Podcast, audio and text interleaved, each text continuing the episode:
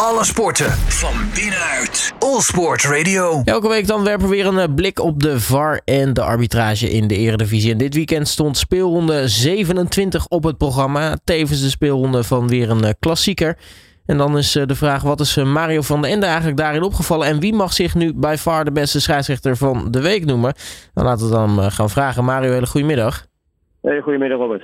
Um, ja, terugkomend op uh, afgelopen weekend. Jij hebt natuurlijk alles uh, nauwgezet gevolgd. Wat, wat is je eigenlijk opgevallen als het ging om uh, arbitrage en de V A R?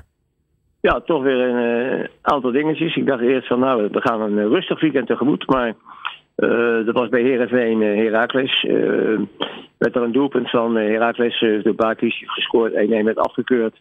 Met de zogenaamde V A R-ingreep. Die dus weer gebruik maakte van... Uh, de buitenspellijnen, hè, die dan op het scherm getrokken, uh, getrokken worden. Ja, en dan zie je dus inderdaad dat, uh, dat Baakisch een heel klein stukje buitenspel staat. Maar goed, dat is een, uh, rep- ja, een repeterende breuk die we elke week in dit programma hebben. Dan, uh, ja, uh, een millimeter of een centimeter is ook buitenspel, want uh, zo simpel is het. Dat hebben we helemaal afgesproken. Dus dat werd uh, terecht, uh, het doelpunt werd terecht afgekeurd. En even later van Heerenveen nog op, op twee-nul. Maar goed, dat, uh, ja, dat is een... Uh, Ja, samenlijk van omstandigheden verder. Uh, toen hebben we zaterdagavond uh, bij Twente, P S V, Zwolle en bij Go het Kambuur waren er niet echt uh, situaties waar we er even op in kunnen gaan. Maar bij uh, N E C tegen Sparta, toen, uh, daar viel wel een aantal dingen op. Uh, bijvoorbeeld een uh, ja, hele pittige overtredingen van de Kamps, die, uh, die zeker uh, van geluk mocht spreken dat hij uh, het einde van de wedstrijd... Uh, Ja, op het veld kon, uh, kon meemaken en niet in de kleedkamer, want dat had uh, zomaar gekund. Maar daar werd toch het, uh, het meest gesproken over een handsbal van uh, Awasar, van uh, de aanvoerder van Sparta. Die vlak voor de doellijn uh, ja, een doelpunt voorkomt omdat hij met zijn arm ja, absoluut niet langs het lichaam, maar, maar hoog opgetrokken staat en de bal tegenhield. Ja, scheidsrechter de Kamphuis, uh, volgens mij had hij goed situa- uh, zicht op de situatie, die, uh, die, die wuifde het weg.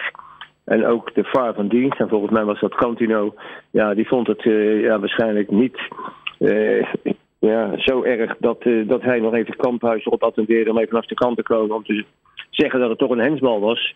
Uh, ja, daar had de N E C in ieder geval een uitgelezen, uh, uitgelezen kans gehad om op nul-één te komen door die strafschop. Maar dat is dus niet gebeurd en dat is, uh, dat is heel raar. Na afloop gaf scheidsrechter de Kamphuis uh, weer toe dat hij toch fout zat en spijt van deze... niet genomen beslissing had.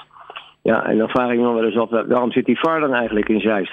Uh, die moeten natuurlijk uh, wegroepen. Kijk, hier, er, ze hebben contact uh, via, via de headset met elkaar. En dan, dan is het voor mij onbegrijpelijk dat je uh, ja, elke week krijg je wel uh, één, twee of drie scheidsrechters uh, in beeld die dan spijt hebben van hun beslissing. Dan denk ik, ja, uh, waarom is dat, uh, dat dure apparaat in Zeist dan, dan aangeschaft?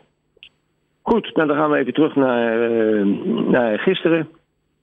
Uh, waarbij F C Utrecht tegen F C Groningen uh, er gelukkig wel een uitstekend voorbeeld was dat de V A R uh, in ieder geval oplette.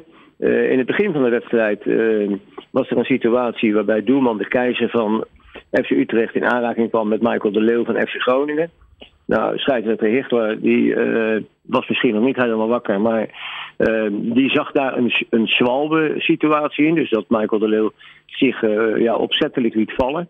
Hij ging ook als een razende naar hem toe. Hij, uh, ja, hij gaf hem ook een paar standjes. En uh, ja, dat, dat, dat, dat dacht ik bij mezelf. Uh, nou ja, zo'n uitbrander hoef je een speler niet te geven. En je kunt ook gewoon, als jij overtuigd bent dat hij een zwalbe maakt, een gele kaart geven.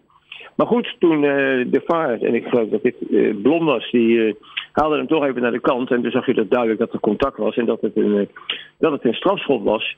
Ja, en uh, ik ben benieuwd of, uh, of de scheidsrechter heeft inmiddels zijn excuus aan uh, Michael de Leeuw uh, voor die uitbrander al heeft aangeboden. Want die was uh, zeker op zijn plaats geweest. En dan, dan zie je ook weer dat, dat, dat scheidsrechters, uh, ja, dat, dat, dat het waarnemingsvermogen, dat dat op een of andere manier toch uh, bij heel veel... Uh, scheidsrechters niet, uh, niet helemaal in orde is. En, uh, maar gelukkig werd dat in ieder geval door de V A R teruggedraaid. Mm-hmm. Nou, dan de klassieker. Uh, die staat natuurlijk altijd uh, extra uh, in, de, in de schijnwerpers. En uh, ja, daar wordt het even op het schootgras gelegd. Wat mij daar opviel was dat uh, uh, twee strafschopsituaties. Uh, allereerst een uh, situatie waarin Linssen over de knie ging bij Timmer. Ja, en uh, ja, ik hoorde de verslaggever weer zeggen, hij gaat als een stervende zwaan. Maar ja, een onvoorzichtige uitgevoerde overtreding is ook een overtreding. En zeker in het strafschopgebied is dat in mijn optiek een, een strafschop. En uh, wat voor mij uh, zeker een, een strafschop waard was, was uh, de, het blok wat Martini zette op Dessers. Maar uh, in het strafschopgebied, dan, dan zie je gewoon dat de bal absoluut niet binnen speelbereik is. Volgens mij zat Daley Blind daar nog, nog tussen. Die de bal meenam. En dan zie je dus um, de Ajax-verdediger, die zie je Dessers op een, ja, een ja, onoorbare manier opvangen. Uh, die ja, volgens de spelregels gewoon uh, een overtreding waard is. En in dit geval ook een strafschop. En daar, uh, daar vond ik toch wel dat, dat Makkelie uh, het allereerst zelf had moeten zien. Maar uh, hij zag er niks in waarschijnlijk. En uh, de onervaren V A R... Claire Petty, die volgens mij een vriendendienstje mocht richten gisteren, had ook niet het lef, het lef of het inzicht om Makkelie naar de monitor te roepen. Want dan uh, had waarschijnlijk uh, de scheidsrechter toch wel tot een andere conclusie gekomen. En gisteravond uh, was er nog een avondwedstrijd uh, tussen Willem twee en A Z. Uh, scheidsrechter Dieperink, uh, ja, die uh, op een gegeven moment uh, tikte, uh, als ik de Heerkens van A Z, die tikte Heerkens aan. Uh, en in mijn optiek een overduidelijke penalty situatie.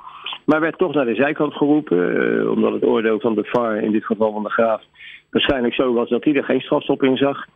Maar ja goed, uh, Dieperink die, uh, die ging ook daarin mee. En ja, deze honderd procent strafstop die werd dus uh, ja, geannuleerd. Ja, en in mijn optiek was dat weer een voorbeeld van dat deze scheidsrechter uh, wederom aantoonde uh, in, de erediv- in de eredivisie nog steeds Uh, niet alles te zoeken te hebben. Ja. Nou, dat, was, uh, dat zijn dus de dingen die jou zijn opgevallen afgelopen weekend. En dan uh, gaan we natuurlijk naar ons uh, vaste item toe. By far de beste scheidsrechter van de week. Wie is de beste scheidsrechter van het seizoen? Dat bekijken we eerst per week.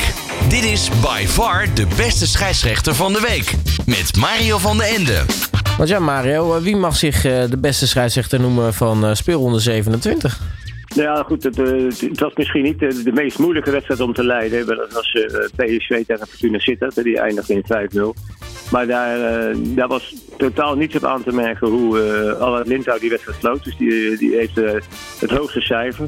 En als je dan ook gelijk vraagt uh, welke scheidsrechters uh, zich toch nog eens een keer achter de oren mogen krabben, dan denk ik dat het trio Kamphuis, Hichtler en Dieperink Uh, de beelden van afgelopen week nog maar eens een keer uh, goed moeten bekijken. Om daar in ieder geval uh, lering uit te trekken en zich te verbeteren. Nou ja, Lindhout dus uh, by far de beste scheidsrechter van de week voor uh, speelronde zevenentwintig.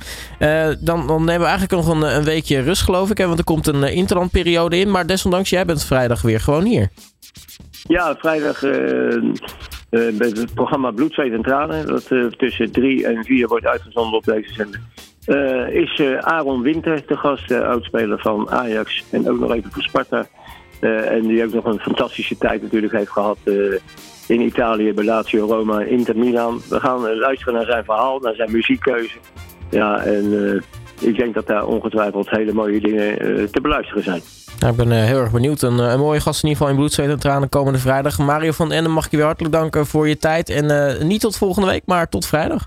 Tot vrijdag dan. Oké, okay, Robert. Mooie uitzending verder. Dit is by far de beste scheidsrechter van de week. All Sports Radio.